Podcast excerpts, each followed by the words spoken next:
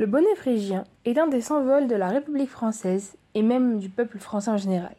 À l'époque de la Révolution française, c'est tout d'abord un signe de ralliement à notre devise liberté, égalité, fraternité. C'est ainsi que euh, le site du gouvernement français définit le bonnet phrygien. Shalom à toutes et à tous et bienvenue sur DAF Le DAF d'aujourd'hui est le DAF 20 de la macérette Kiddushin. Le bonnet phrygien, utilisé comme symbole des Jeux Olympiques 2024, possède une histoire bien particulière et qui lui est bien propre. L'époque de la Révolution française, c'est un symbole qui, euh, est lié donc à notre devise qui est la liberté, liberté égalité, fraternité. C'est euh, selon le docteur en histoire et spécialiste de la Révolution française, Loris euh, Chavanette, qui utilise ces termes-là. Donc, le bonnet phrygien possède donc une longue, histoire, mais cette histoire remonte à l'Antiquité. Comment va-t-il être rendu célèbre? Eh Il va être rendu célèbre au temps de l'Empire romain. Et pour quelle raison? Parce que pendant les cérémonies d'affranchissement des, esclaves, c'est-à-dire pendant les cérémonies euh, durant lesquelles les esclaves étaient libérés, euh, c'est le bonnet de la libération.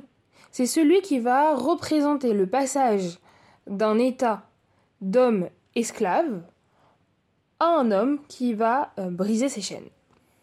Par la suite, au moment de la guerre d'indépendance des États-Unis, toujours selon Loris Chavanette, le bonnet phrygien va être également utilisé puisque les, États-Unis vont l'utiliser toujours avec cette même idée de s'affranchir d'une dépendance qui est dans le cas des États-Unis d'Amérique de s'affranchir de la dépendance du Royaume-Uni. Et donc ici, dans ce cas-ci, vis-à-vis de l'occupant anglais. Et d'ailleurs, le bonnet phrygien, pour l'anecdote, est toujours présent sur le drapeau de l'État de New York. Par la suite, il va faire, entre guillemets, sens inverse, et il va revenir en France en 1789 au moment de la Révolution française où il va euh, devenir le symbole de, de, tous les, de tous ceux qui sont euh, amoureux de la liberté selon les termes euh, de, cette, de ce docteur en histoire. Par la suite, à partir de 1791, il va être porté par ce qu'on va appeler les sans-culottes.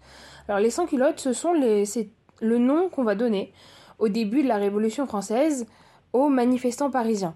À savoir que pendant la, euh, au temps de la Révolution française, une culotte en fait c'est un vêtement euh, c'est un vêtement qu'on va, vont mettre les, qui arrive au milieu du genou à peu près et qui va, euh, qui va être sous les, sous les habits. Et donc à ce moment-là, pourquoi on les appelle les sans-culottes? On les appelle puisque les sans-culottes, les culottes étaient quelque chose utilisé par les, les nobles, ou du moins ceux qui avaient l'argent, et les manifestants populaires du peuple qui n'avaient pas forcément d'argent, et eh bien portaient, euh, n'en avaient pas, d'où le nom sans-culotte. Et on va, on va donc arriver à ce moment-là, on va parler à ce moment-là de bonnets révolutionnaires. Enfin, en juin 1792, ces révolutionnaires vont obliger le roi euh, Louis XVI à euh, porter le bonnet phrygien comme finalement symbole de euh, d'une sorte d'irrévérence quelque part du peuple envers le roi.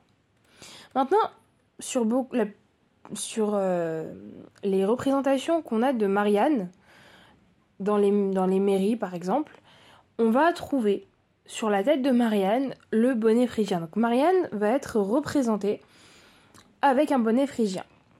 Il faut savoir que Marianne et le bonnet phrygien qu'elle a sur la tête étaient déjà présents sur les actes publics, les décrets, les arrêtés ou encore les lois, et ce dès 1792 et euh, la Première République, euh, pour finalement montrer le, pour montrer que les valeurs de la Révolution ben, sont respectées. Euh, Napoléon va par par la, suite faire supprimer le bonnet phrygien, mais il va, euh, ce bonhomme bonnet phrygien va revenir sous la Troisième République. Et lorsque l'on va coiffer Marianne, qui est l'allégorie de la liberté, avec le bonnet phrygien, eh bien, le bonnet phrygien va quelque part unir la République à la Révolution en marquant ainsi l'émancipation des femmes et des hommes. Et enfin, le Marianne, avec son bonnet phrygien, incarne une lutte. Une lutte contre ce qu'on peut appeler le despotisme. Le despotisme, c'est peut être défini comme une forme de gouvernement. Cette forme de gouvernement était jugée par Aristote propre aux euh, sociétés serviles, selon euh, les termes d'Aristote, et dans cette société, l'autorité était exercée par ce qu'on appelle un despote qui, euh,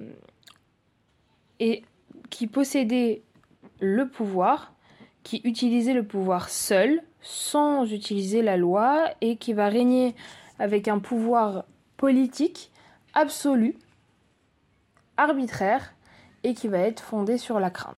Le bonnet phrygien est donc euh, symbole de la libération de l'esclave. Maintenant qu'on a parlé de la libération de l'esclave et du symbole du bonnet phrygien, on va rester sur l'esclavage, ici toujours, mais cette fois-ci dans les dans la, la Gemara. Pour le petit point, euh, au, moment où la Mishnah et la Gemara sont écrits, soit au deuxième siècle, la notion d'esclave et la notion d'esclavage ne choquent pas. Et Ravzax explique dessus que lorsque la Torah parle de l'esclavage, elle cadre l'esclavage, elle donne des règles à la fois pour l'esclave cananéen, l'esclave qui n'est pas juif, et à la fois pour l'esclave qui est euh, hébreu. Et cela représente un passage, selon Ravzax, en effet, il nous explique que il est impossible pour une société de passer entre guillemets de tout à rien. Dire une société dans laquelle l'esclavage ne choque pas ou n'est pas forcément encadré, c'est impossible pour elle de passer tout de suite à une société où il n'y a plus d'esclavage. Et l'objectif de la Torah en abordant de l'objectif de la Mishnah et de la Gemara en abordant l'esclavage est selon Ravzax de faire une transition quelque part entre le, le, le, moment où il y a euh, l'esclavage, où l'esclavage ne choque pas, et le moment où euh, l'esclavage ben, n'est pas, pas, pas bon, on va dire, et où l'esclavage choque. Et c'est quelque part, c'est une transition. Et c'est ça que la, la Torah fait finalement en instaurant des règles dans la notion d'esclavage. Donc, euh, c'est une sorte de transition. Même si le but final de la, de, la Torah est pour Ravzax, selon Ravzax, de justement qu'il n'y ait plus d'esclavage après, mais que ça représente vraiment une transition. D'où le fait que euh, l'Agmara et la Mishnah et le Chumash, les cinq livres de la Torah, cadrent euh, l'esclavage. On va s'intéresser ici à un passage donc de euh, l'Agmara, passage qui se trouve euh, dans une autre macérette et qui nous dit qu'on peut vendre sa fille à son père, mais on, ne peut pas la vendre à son fils. Alors qu'on a dans un autre endroit un passage qui nous dit que un homme ne peut vendre ni euh, ne peut vendre sa fille ni à son père ni à son fils. L'Agmara va donc essayer de clarifier cette question en nous disant que la le passage qui nous dit qu'on ne peut, vendre sa fille ni à son père ni à son fils est de l'avis des rabbinim.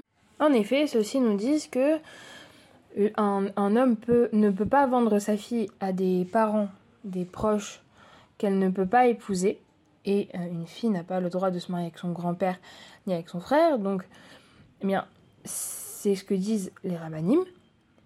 Mais la question de l'Agmara est de dire de qui vient la vie selon lequel un homme peut vendre sa fille à son père, mais il ne peut pas la vendre à son fils.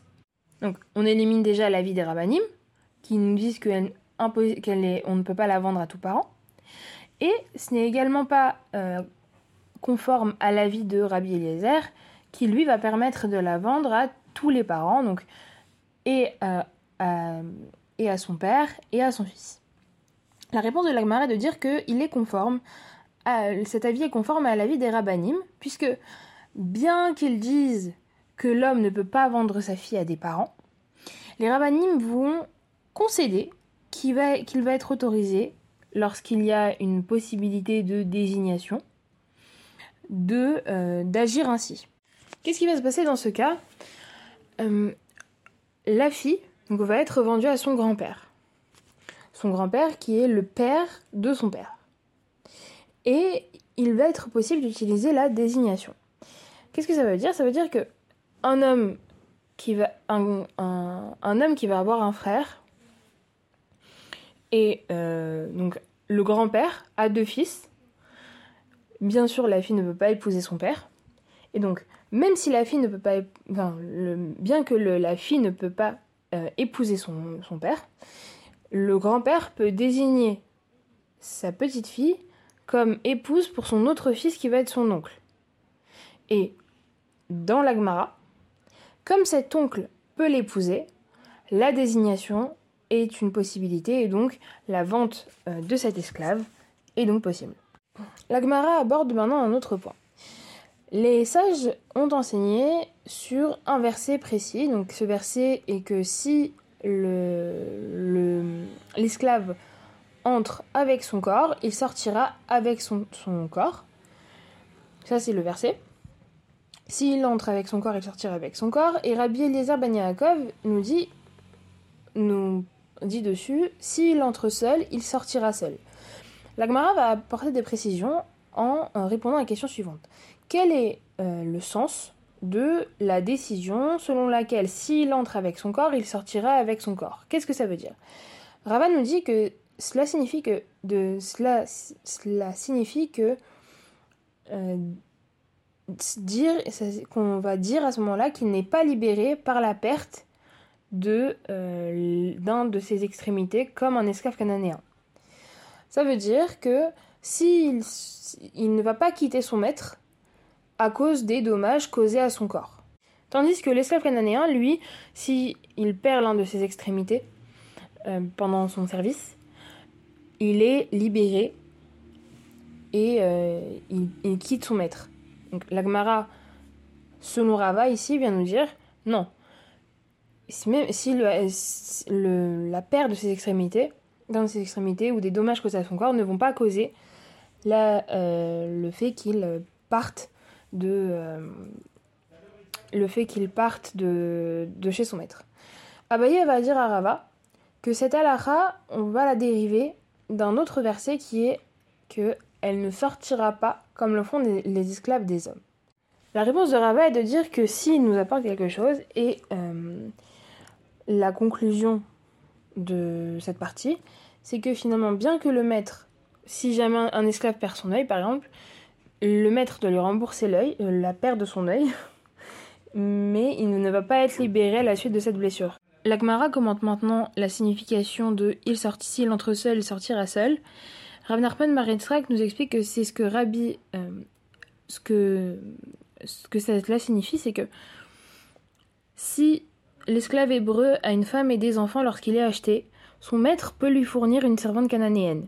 Mais s'il n'avait pas de femme et d'enfants, c'est-à-dire qu'il entre seul, son maître ne peut pas lui fournir une servante cananéenne.